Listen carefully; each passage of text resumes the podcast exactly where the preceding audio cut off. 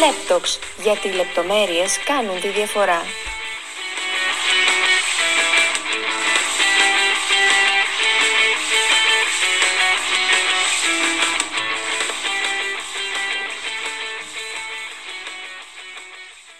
Καλώς ήρθατε στο εβδομαδιαίο podcast του ΛΕΠ. Είμαι η Μέρη Καλιανίδου. Είμαι ο Χρήστος Αβουλίδης και ακούτε το πέμπτο επεισόδιο του Λέπτοξ. Ε, Μέρη, δυστυχώς η επικαιρότητα έχει κατακλειστεί από ένα τραγικό έγκλημα που βλέπουμε στην Πάτρα αυτές τις ημέρες. Όμως ε, η επικαιρότητα στην Ελλάδα και το προηγούμενο έτος ήταν γεμάτη από τραγικά εγκλήματα και γι' αυτό αποφασίσαμε η σημερινή εκπομπή να έχει ως θέμα ε, τα εγκλήματα στην Ελλάδα. Αν θέλεις μίλησε μας για το σημερινό μας καλεσμένο. Χρήστο, πράγματι ε, θα ξεκινήσω από το γεγονός ότι το τελευταίο διάστημα γινόμαστε μάρτυρες, ε, μάρτυρες ανησυχητικών ε, κοινωνικών φαινομένων. Η όξυνση της βίας και η αύξηση του δίκτυα εγκληματικότητας φανερώνουν αν θες μια κατάσταση παθογένειας και σύψης την οποία έχει διέλθει η κοινωνία. Στο σημερινό λοιπόν επεισόδιο του podcast καλεσμένος μας είναι ο κύριος Ευάγγελος Στεριούλης. Ε, ο κύριος Ευάγγελος Στεριούλης είναι διδάκτορας κοινωνιολογίας του Παντίου Πανεπιστημίου και υποστράτηγος της ελληνικής αστυνομίας. Σπούδασε κοινωνιολογία και εγκληματολογία στο Πάντιο Πανεπιστήμιο και είναι απόφυτος των σχολών Εθνικής Άμυνας και Εθνικής Ασφάλειας. Υπηρέτησε μάλιστα σε διάφορες υπηρεσίες της ελληνικής αστυνομίας, μεταξύ των οποίων ως προϊστάμενος των Εθνικών Υπηρεσιών Interpol και Europol, καθώς επίσης και ως υπεύθυνος εξωτερικών και δημοσίων σχέσεων της Ευρωπαϊκής Αστυνομικής Υπηρεσίας Europol που εδρεύει στη Χάγη. Έχει διδάξει στο Ανοιχτό Πανεπιστήμιο Κύπρου καθώς και στις Ακαδημίες της Ελληνικής και Κυπριακής Αστυνομίας. Είναι μέλος της Ελληνικής Εταιρείας Εγκληματολογίας και του Ελληνικού Οργανισμού Πολιτικών Επιστημόνων. Ε, καλησπέρα σας κύριε Στεριούλη, χαιρόμαστε πάρα πολύ που είστε σήμερα κοντά μας. Καλησπέρα σας, καλησπέρα και στους ακροατές μας. Ε, κύριε Στεριούλη, ας ξεκινήσουμε με αυτό που ανέφερα προηγουμένως, ότι ε, ιδιαίτερα αυξημένη είναι η εγκληματικότητα στην Ελλάδα. Πώς ερμηνεύεται αυτή την όξυνση ε, του δίκτυου εγκληματικότητας στην Ελλάδα, τι ανησυχίες γεννά η τάση χρήσης βίας από την οπτική της επιστήμης της κοινωνιολογίας; Φύγεται ένα εξαιρετικά μεγάλο ζήτημα με πολλές πτυχές και πρέπει να πάμε λίγο πίσω στο χρόνο για να εντοπίσουμε τους γενεσιουργούς παράγοντες αυτής της αυξητικής τάσης της εγκληματικότητας που πράγματι υπάρχει στην κοινωνία μας τα, τα τελευταία χρόνια. Ε, θέλω καταρχάς να επισημάνω το γεγονός ότι η ελληνική κοινωνία έχει υποστεί σταδιακά ένα μετασχηματισμό από τα μέσα της δεκαετίας του 90, μια χρονική περίοδος στην οποία συμβαίνουν μεγάλες γεωπολιτικές αλλαγές. Υπενθυμίζω την πτώση του τύπου του Περολίνου το 89. Στη συνέχεια έχουμε την αύξηση της κινητικότητας, αύξηση των ροών μετανάστευσης από πρώην ανατολικές ευρωπαϊκές χώρες προς τις δυτικές ευρωπαϊκές χώρες, ε, εν συνεχεία έχουμε το φαινόμενο της παγκοσμιοποίησης, το οποίο επηρεάζει καταλητικά α, τις κοινωνικές δομές, ε, σε συνδυασμό εν συνεχεία με την αύξηση, των, ε, την ανάπτυξη των σύγχρονων, των νέων τεχνολογιών. Όλα αυτά έχουν επιδράσει καταλητικά στην εξέλιξη και διαμόρφωση της ελληνικής κοινωνίας η οποία χάνει σταδιακά την παραδοσιακή της μορφή και υιοθετούνται στην πορεία του χρόνου νέες αντιλήψεις, ε, νέα δεδομένα, ε, νέα ήθη, τα οποία λίγη ή καμία σχέση έχουν με την παραδοσιακή μορφή της ελληνικής κοινωνίας. Και όλες, όλες αυτές οι, οι αλλαγές αποτελούν ε, έως ένα βαθμό τους γενεσιουργούς παράγοντες που συνέβαλαν στην ε, αύξηση της εγκληματικότητας. Έτσι, για παράδειγμα, ε, την τελευταία δεκαετία, εάν μελετήσουμε τα στοιχεία που δημοσιεύονται από τις εκθέσεις του Αρχηγείου της Ελληνικής Αστυνομίας, του Υπουργείου Προστασίας του Πολίτη, θα διαπιστώσουμε ότι οι κλοπές και οι διαρρήξεις σε αιτήσια βάση ξεπερνούν τις 70.000. Μάλιστα τα τελευταία δύο χρόνια, το 2019, το 2020, έχουν ξεπεράσει τις 80.000 ετησίως. Αυτό σημαίνει ότι έχουμε σε ημερήσια βάση 200 και πλέον κλοπές και διαρρήξεις σε όλη την επικράτεια. Βεβαίως, οι περισσότερες εξ αυτών συμβαίνουν στα μεγάλα αστικά κέντρα, Αθήνα και Θεσσαλονίκη. Αυτό όμως δεν σημαίνει ότι ε, η επαρχία παραμένει αλόβητη και ότι πρέπει πράγματι η πολιτεία να εγκύψει σε αποτελεσματικές πολιτικές πρόληψης της εγκληματικότητας. Φυσικά όλα αυτά που αναφέραμε είναι κοινωνικά φαινόμενα και τα κοινωνικά φαινόμενα πετούν μια ε, ελάχιστη ευαισθητοποίηση πάνω σε αυτά και ο μόνος παράγοντας που μπορεί να το φέρει αυτό είναι οι ανθρωπιστικές επιστήμες ε, και γενικότερα οι κοινωνικές επιστήμες. Και παρατηρούμε ότι η κυβέρνηση έχει εσκεμμένα επιλέξει να αφήσει εκτός των εκπαιδευτικών προγραμμάτων τα, τις ανθρωπιστικές επιστήμες με την αφαίρεση της κοινωνιολογίας όπως είδαμε πέρυσι. Ε, γεγονός που δείχνει πως απαξιώνει μάλλον τις κοινωνικές επιστήμες και δεν επιλέγει την πρόληψη όπως είπατε σαν λύση. Σωστά επισημαίνεται ότι η απουσία των κοινωνικών επιστημών στην, η μελέτη των κοινωνικών επιστημών και δι της κοινωνιολογίας σε επίπεδο δευτεροβάθμιας εκπαίδευσης ε, είναι ε, ένα ιδιαίτερα σοβαρό έλλειμμα σπουδών. Ε, και τούτο διότι καλούνται οι μαθητές να συμμετέχουν στις πανελλήνιες εξετάσεις και να εισέλθουν, να σπουδάσουν δηλαδή στις προτιμήσεις τους εκδηλώνουν τα τμήματα κοινωνιολογίας διαφόρων πανεπιστημίων ε, ενώ παράλληλα ε, η πολιτεία έχει ε, καταργήσει το μάθημα της κοινωνιολογίας ως εξεταστέο μάθημα στον, στον τομέα των ανθρωπιστικών επιστημών. Και εδώ βεβαίως δημιουργείται ένα σχήμα οξύμορο, έτσι υπάρχει αυτό το παράδοξο. Αυτή η τυπική διάσταση ε, θα πρέπει να τη δούμε σε συνδυασμό και με την προσφορά της επιστήμης της κοινωνιολογίας στην ερμηνεία των παραβατικών συμπεριφορών. Ε, εάν εξετάσουμε ενδελεχώς την, την πορεία της επιστήμης της κοινωνιολογίας, θα δούμε ότι ε, μεγάλοι κοινωνιολόγοι όπως ο Γάλλος ο Εμίλ Τυρκέμ που διατύπωσε τη θεωρία της ανομίας την οποία στη συνέχεια επεξήγησε και ανέπτυξε ο Αμερικανός κοινωνιολόγος Ρόμπερτ Μέρτον ε, ακόμη και η οικονομική θεώρηση ως επεξήγηση ε, ε, πολλών εγκληματικών συμπεριφορών που διατύπωσε ο Μάρξ ε, η πρώτη σχολή κοινωνιολογίας που ιδρύθηκε στο Πανεπιστήμιο του Σικάγου το 1894 ε, η οποία ε, επεξήγησε με πρωτοπόρους εκείνη την περίοδο των Πάρκ και των, και των Σίμελ έδωσε μια διαφορετική εξήγηση της, της εγκληματικής, του εγκληματικού φαινομένου μέσα από τις ανάδειξη των κοινωνικών ανισοτήτων, ε, την ε, προσέγγιση της οικολογικής θεώρησης, της επεξήγησης του κλιματικού φαινομένου. Όλα αυτά αποτέλεσαν το έναυσμα για την ανάπτυξη της επιστήμης της εγκληματολογίας, η οποία εξελίχθηκε μέσα από την επιστήμη της κοινωνιολογίας.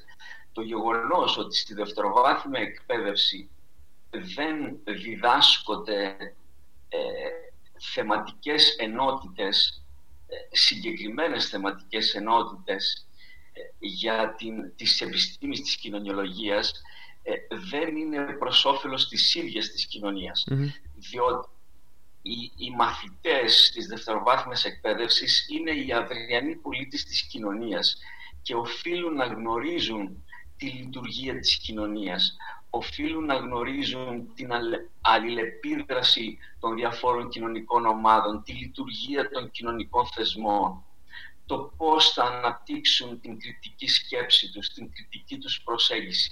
Όλα αυτά είναι επιτεύγματα της επιστήμης της κοινωνιολογίας και είναι ένα τεράστιο λάθος για το οποίο έχω επανειλημμένα γράψει δημοσίως ε, ότι και η ελληνική πολιτεία θα πρέπει να επανεξετάσει την απόφασή της.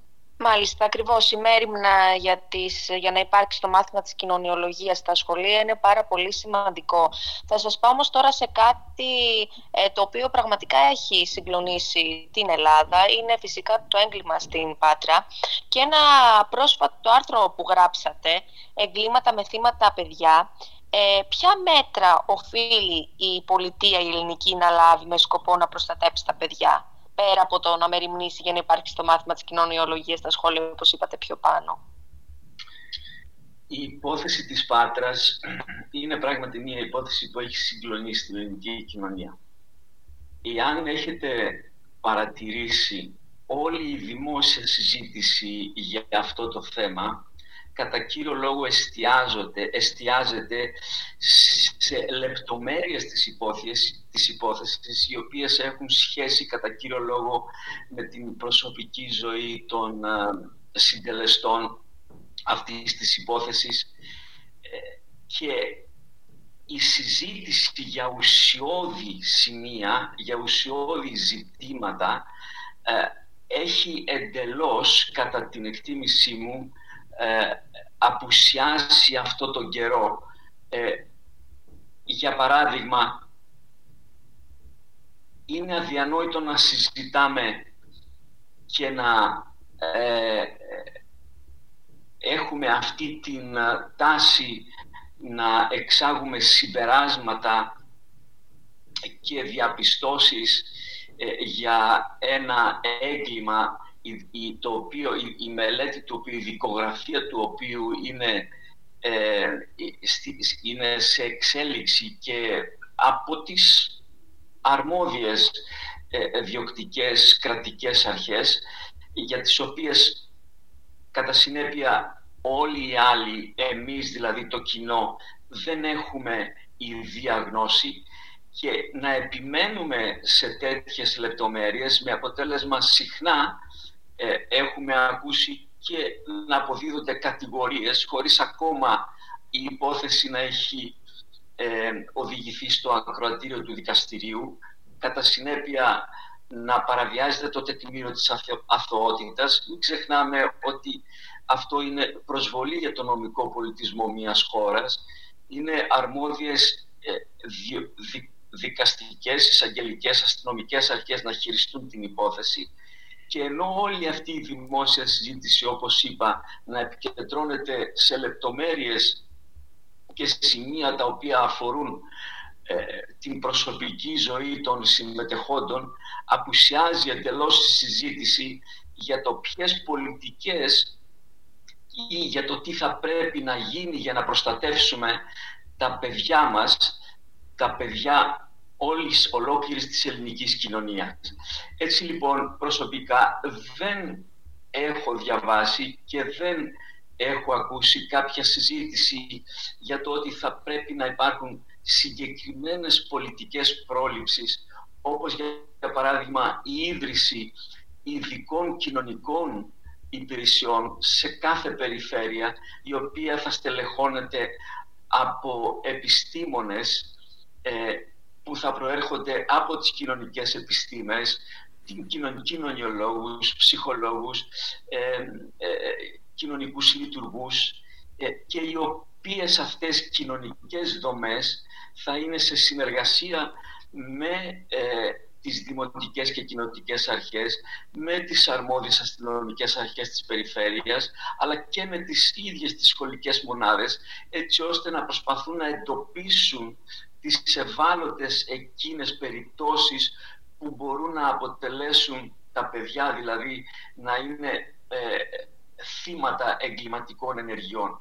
Αυτή η συζήτηση στην κοινωνία μας, όλη, όλο αυτό το χρονικό διάστημα που συζητείται αυτή η υπόθεση της Πάτρας, δεν έχει διεξαχθεί και είναι πραγματικά λυπηρό πώς γίνεται μια κοινωνία να συζητά και να προτρέχει να εκδώσει δικαστικές αποφάσεις αποκαλώντας ε, κατηγορούμενους ε, ε, ως δολοφόνους ή να, να προτρέξει και να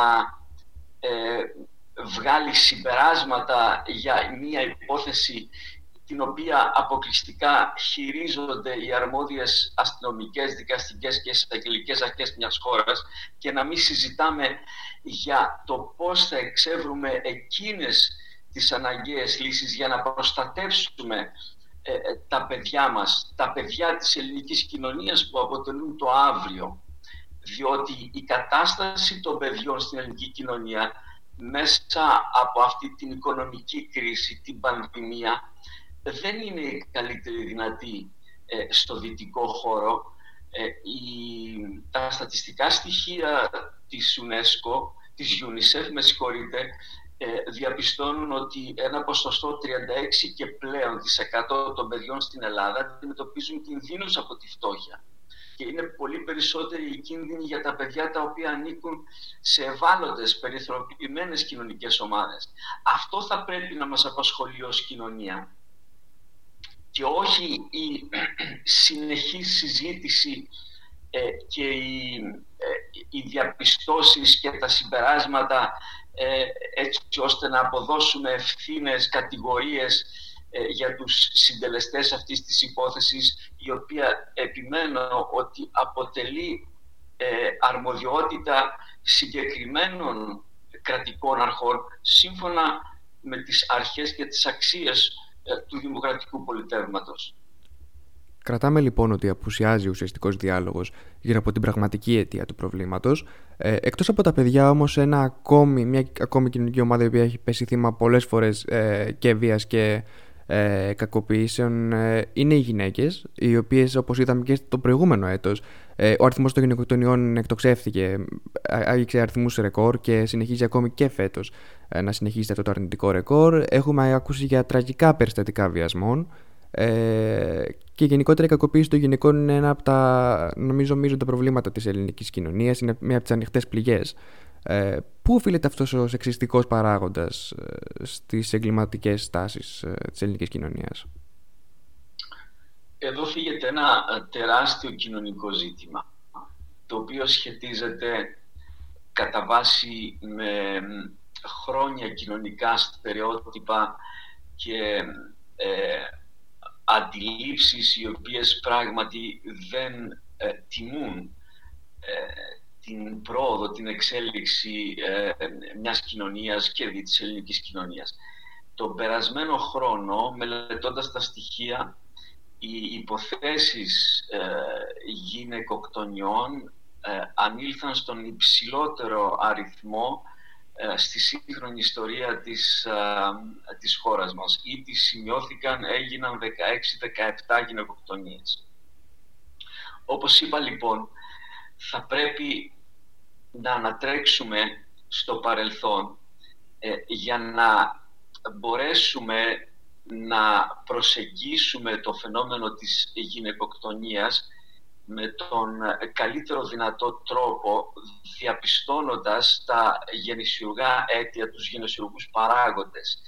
Έτσι λοιπόν, μια πατριαρχική κοινωνία στη βάση της οποίας ήταν δομημένη η παραδοσιακή ελληνική κοινωνία, τα χαρακτηριστικά της οποίας ε, ακόμη και σήμερα ε, υπάρχουν στις δομές της ελληνικής κοινωνίας είναι αυτά τα οποία κατά κύριο λόγο ευθύνονται για το γεγονός ότι αυτό το φαινόμενο είναι σε έξαση στη χώρα μας. Όταν σε μια οικογένεια, ακόμη και σήμερα, καλλιεργούνται στερεότυπα των κοινωνικών φύλων, δηλαδή το γεγονός ότι η γυναίκα είναι ε, από την φύση της πλασμένη για συγκεκριμένα επαγγέλματα, συγκεκριμένες ενασχολήσεις σε αντίθεση με τον άντρα, ε, ε, εάν βέβαια ανατρέξουμε και πάλι στο παρελθόν, θα δούμε ότι σε αυτό το χρονικό πλαίσιο της αυστηρής παραδοσιακής ελληνικής κοινωνίας όπου επικρατεί η ε, οι, επικρατούν οι πατριαρχικές δομές, ε, κατά κύριο λόγο ε, το κοινωνικό φύλλο, η δημιουργία του κοινωνικού φύλου άρχιζε πολύ νωρίς μέσα στην οικογένεια. Για παράδειγμα,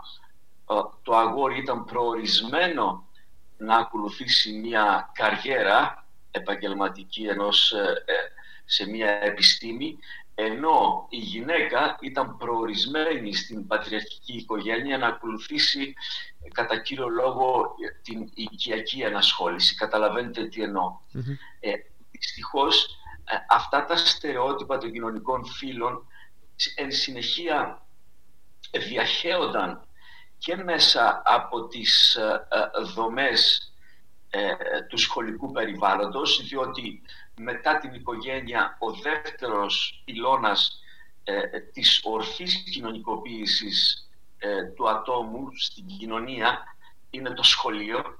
Έτσι λοιπόν πρόκειται για μια σειρά ετών, μια μια λανθασμένη διαδικασία κοινωνικοποίησης η οποία πέρναγε στερεότυπα και αντιλήψεις από την οικογένεια μέσα στο σχολείο με αποτέλεσμα ακόμη και μετά την αποφύτιση των νέων ανθρώπων από τα σχολεία, από τη δευτεροβάθμια εκπαίδευση, να επικρατούν ακόμα τέτοιες ε, ε, αντιλήψεις και στερεότυπα, τα οποία δυστυχώς συσσωρευμένα ε, δημιούργησαν αυτό το φαινόμενο το οποίο ακόμη και σήμερα ε, επικρατεί όχι μόνο στην Ελλάδα αλλά και σε πολλές άλλες δυτικές χώρες. Βεβαίως, ε, ε, εάν ανατρέξουμε σε άλλες κοινωνίες στις οποίες επικρατεί το θεολογικό, θεοκρατικό στοιχείο θα δούμε το φαινόμενο να είναι ιδιαίτερα αυξημένο για παράδειγμα στις ασιατικές κοινωνίες, στις αφρικανικές κοινωνίες όπου εκεί τα θύματα ετησίως ξεπερνάνε τα 20.000. Λοιπόν, αυτό το ζήτημα χρήζει αντιμετώπισης στον τομέα της πρόληψης και όχι στον τομέα της καταστολής που και εδώ η ελληνική κοινωνία επηρεασμένη συναισθηματικά από κάθε υπόθεση που έρχεται στην επιφάνεια, στο φως της δημοσιότητας, κατά κύριο λόγο εστιάζει το δημόσιο διάλογο στις ε, κατασταλτικές ποινές, δηλαδή σε ποινές, αυστηρές ποινές φυλάκισης. Η λύση δεν έγινε στην καταστολή. Η λύση για, για τη μείωση των, των υποθέσεων της γυναικοκτονίας ε, έγκυται στον τομέα της πρόληψης και εδώ το κράτος, η ίδια η πολιτεία θα πρέπει να εγγύψει στη μελέτη του φαινομένου και μάλιστα έχουν γίνει ήδη ε, σημαντικά βήματα πρόοδου. Υπάρχουν σήμερα σε όλη την Ελλάδα, σε όλη την επικράτεια κέντρα φιλοξενίας θυμάτων ε, γυναικών αδύναμων μελών της οικογένειας. Υπάρχουν κέντρα συμβουλευτικά, υπάρχει γραμμή ΣΟΣ. Ε, αυτά είναι σημαντικά βήματα για μια κοινωνία, για την εξάλληψη του φαινομένου. Ωστόσο, μένουν ακόμα να γίνουν πολλά και πολύ περισσότερο αυτό το οποίο θα συντελέσει, θα συμβάλλει στη μείωση ε, των γυναικοκτονιών είναι η, η, η μηδενική κοινωνική ανοχή. Το γεγονός δηλαδή ότι όλοι οι πολίτες της χώρας πρέπει να ενδιαφέρονται όταν για οποιοδήποτε λόγο έρθει στη γνώση τους μια κακομεταχείριση, μια κακοποίηση η οποία δεν είναι ποτέ ε, περιστασιακή, περιπτωσιακή, αλλά είναι συνεχής, δηλαδή έχει βάθος χρόνου η τέληση αυτού του ιδεχθούς εγκλήματος, έτσι ώστε να ενημερωθούν οι αρμόδιες κρατικές αρχές και να δώσουν και να επιβάλλουν τον νόμο, να εφαρμοστεί ο νόμος.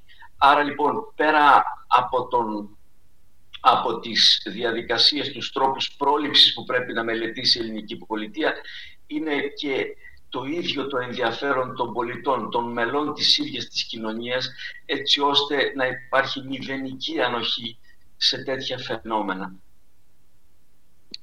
Πολύ σωστό και όμορφο αυτό που είπατε. Η σιωπή δυστυχώς αυγατίζει το ίδιο το έγκλημα. Ξέρετε, την ώρα που αυξάνονται τα εγκλήματα, επικρατεί η αντίληψη ότι η μόνη λύση είναι η αυστηροποίηση των ποινών στις φυλακές. Εσάς, ποια είναι η γνώμη σας επί του ζητήματος; Ε, μήπως αυτή η έντονα τιμωρητική διάθεση του κράτους με περιστολή ακόμη και βασικών δικαιωμάτων κρύβει το ίδιο το έγκλημα μέσα του και απομακρύνει τη φυλακή από τον σοφρονιστικό της σκοπό;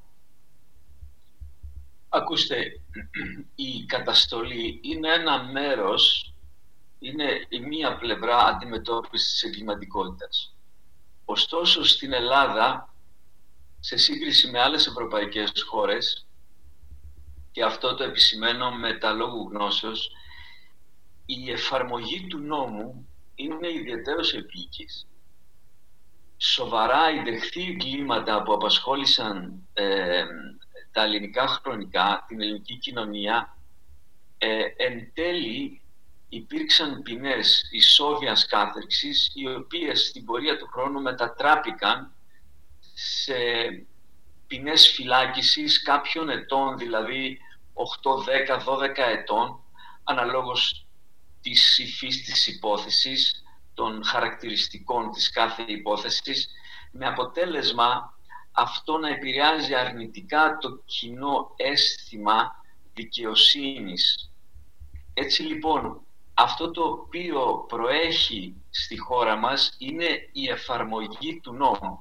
Μάλιστα υπάρχει μια λαϊκή ρίση που ισχύει για τη χώρα μας ότι ε, το γεγονός ότι υπάρχουν πάρα πολλοί νόμοι και δεν εφαρμόζονται συνηθίζεται να λέγεται ότι στην Ελλάδα χρειάζεται να έχουμε ένα νόμο που να υποχρεώνει την εφαρμογή των νόμων.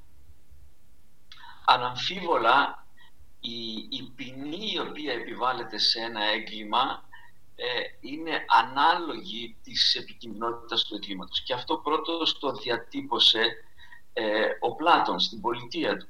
Όπως και ο ίδιος ο Αριστοτέλης ήταν ο πρώτος που διατύπωσε την αποτρεπτική ισχύ που έχει η επιβαλλόμενη ποινή, όχι μόνο για τον ίδιο το δράστη, αλλά και για ολόκληρη την κοινωνία. Συνεπώς, το έγκλημα τιμωρείται, άλλωστε είναι και μία από τις πρώτες βασικές αρχές που διατυπώθηκαν στην ε, ε, κλασική σχολή της εγκληματολογίας, όπου ε, η αρχή, το δόγμα ήταν κανένα έγκλημα, καμία ποινή χωρίς νόμο.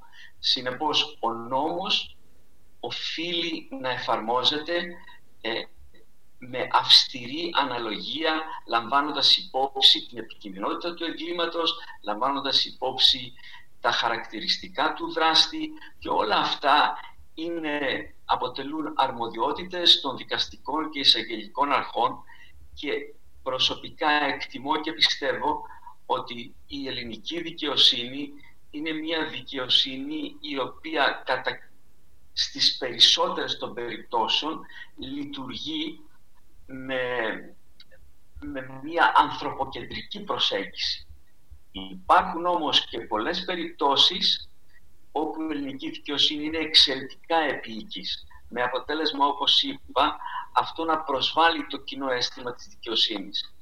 Συνεπώς, οι τροποποιήσεις οι οποίες έγιναν πρόσφατα στο ποινικό κώδικα και έχουν επαναφέρει την, έχουν επανακαθορίσει την ισόβια κάθεξη για εγκλήματα σοβαρά, κατά συρροή δηλαδή ανθρωποκτονίες, έτσι, εγκληματικές πράξεις οι οποίες πράγματι σε άλλες ευρωπαϊκές χώρες από τη στιγμή που είναι τελεσίδικη απόφαση η ισόβια κάθριξη μεταφράζεται σε φυλάκιση ε, εφόρου ζωής του δράστη. Κάτι το οποίο στην Ελλάδα δεν συμβαίνει και δεν έχει συμβεί μέχρι σήμερα.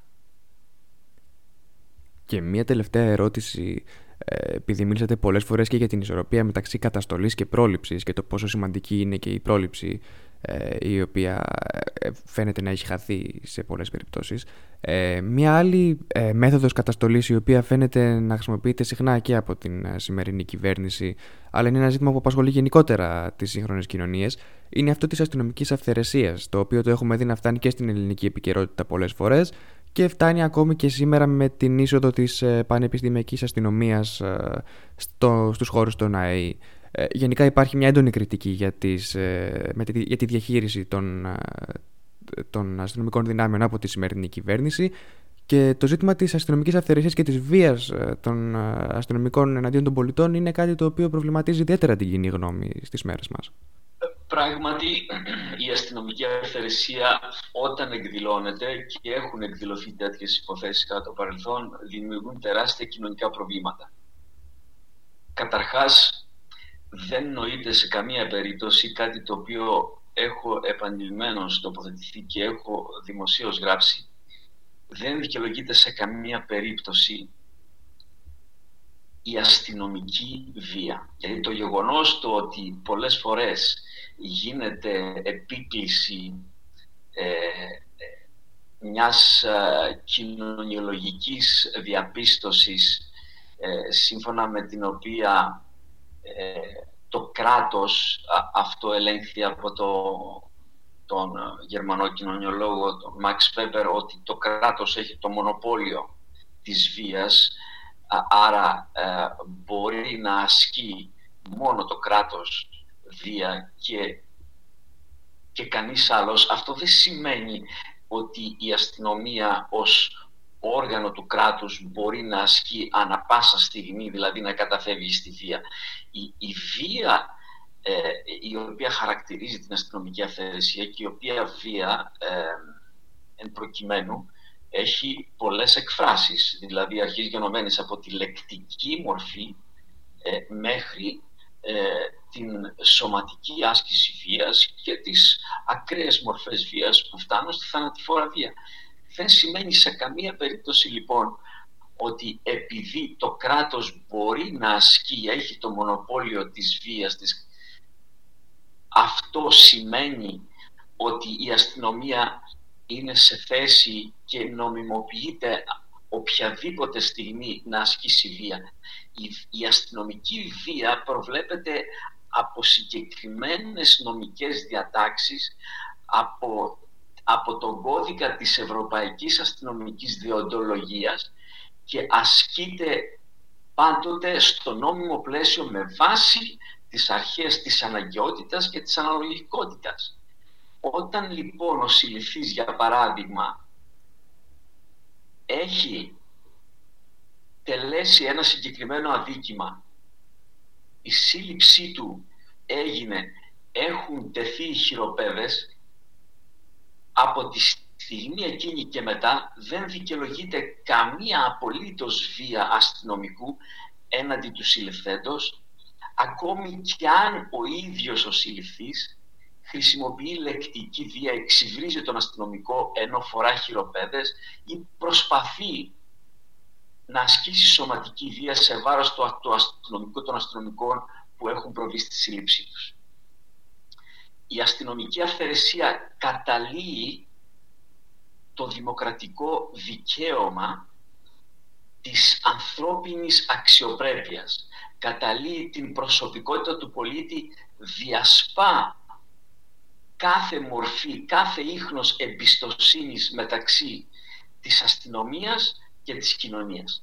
Διότι έργο της αστυνομίας είναι η προστασία των πολιτών η αστυνομία είναι ο μόνος θεσμός του κράτους που εγγυάται την, ε, τα ατομικά και κοινωνικά δικαιώματα των πολιτών.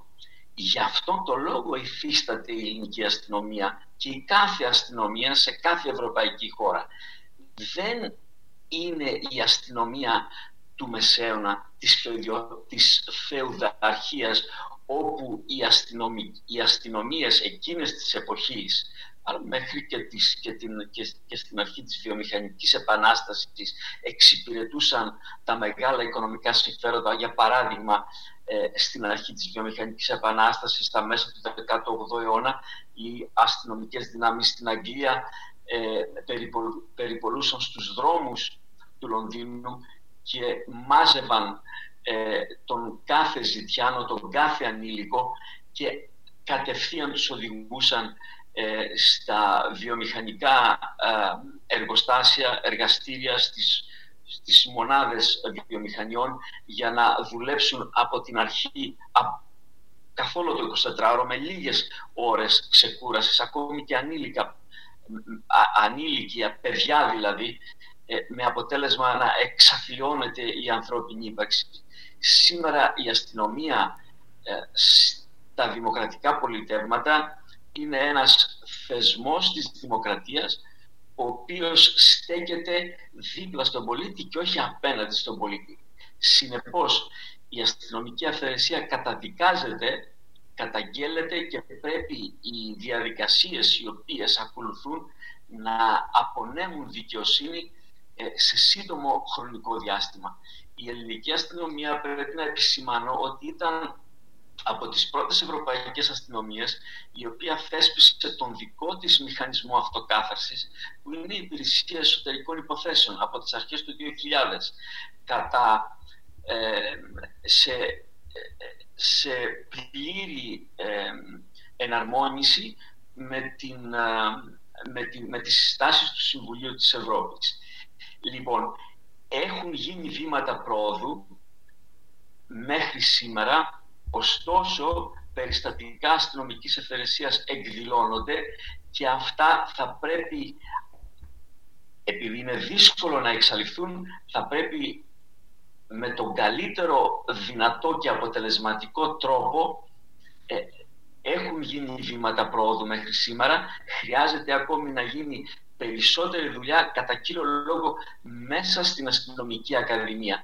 Διότι η εξάλληψη του φαινομένου της αστυνομικής αυθαιρεσίας δεν ε, αποτελεί κατά κύριο λόγο ε, ζήτημα καταστολής. Είναι ζήτημα αστυνομικής παιδείας, αστυνομικής κουλτούρας.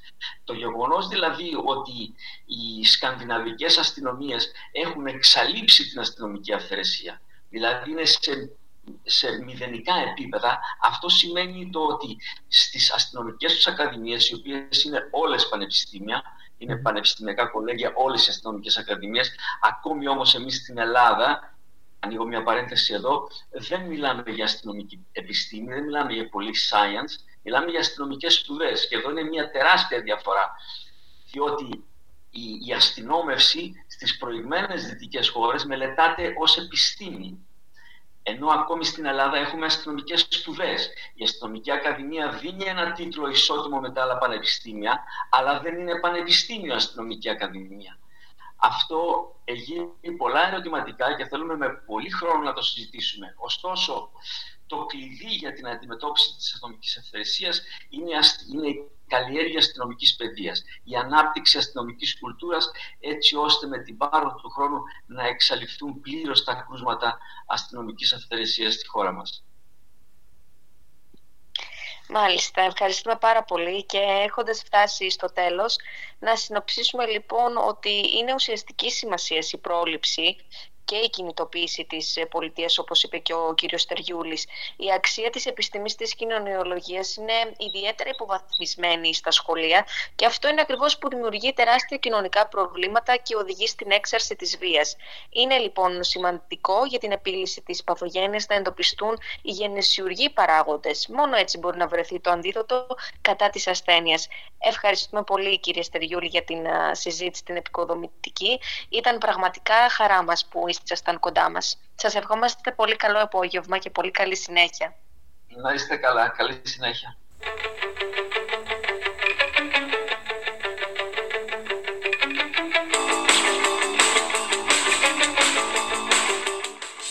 Εμείς ευχαριστούμε πολύ για την ακρόασή σας. Μέχρι το επόμενο επεισόδιο να είστε όλοι καλά.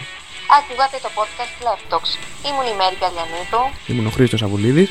Και αν πιστεύετε ότι η λεπτομέρεια κάνει τη διαφορά, τότε μην χάσετε το επόμενο επεισόδιο.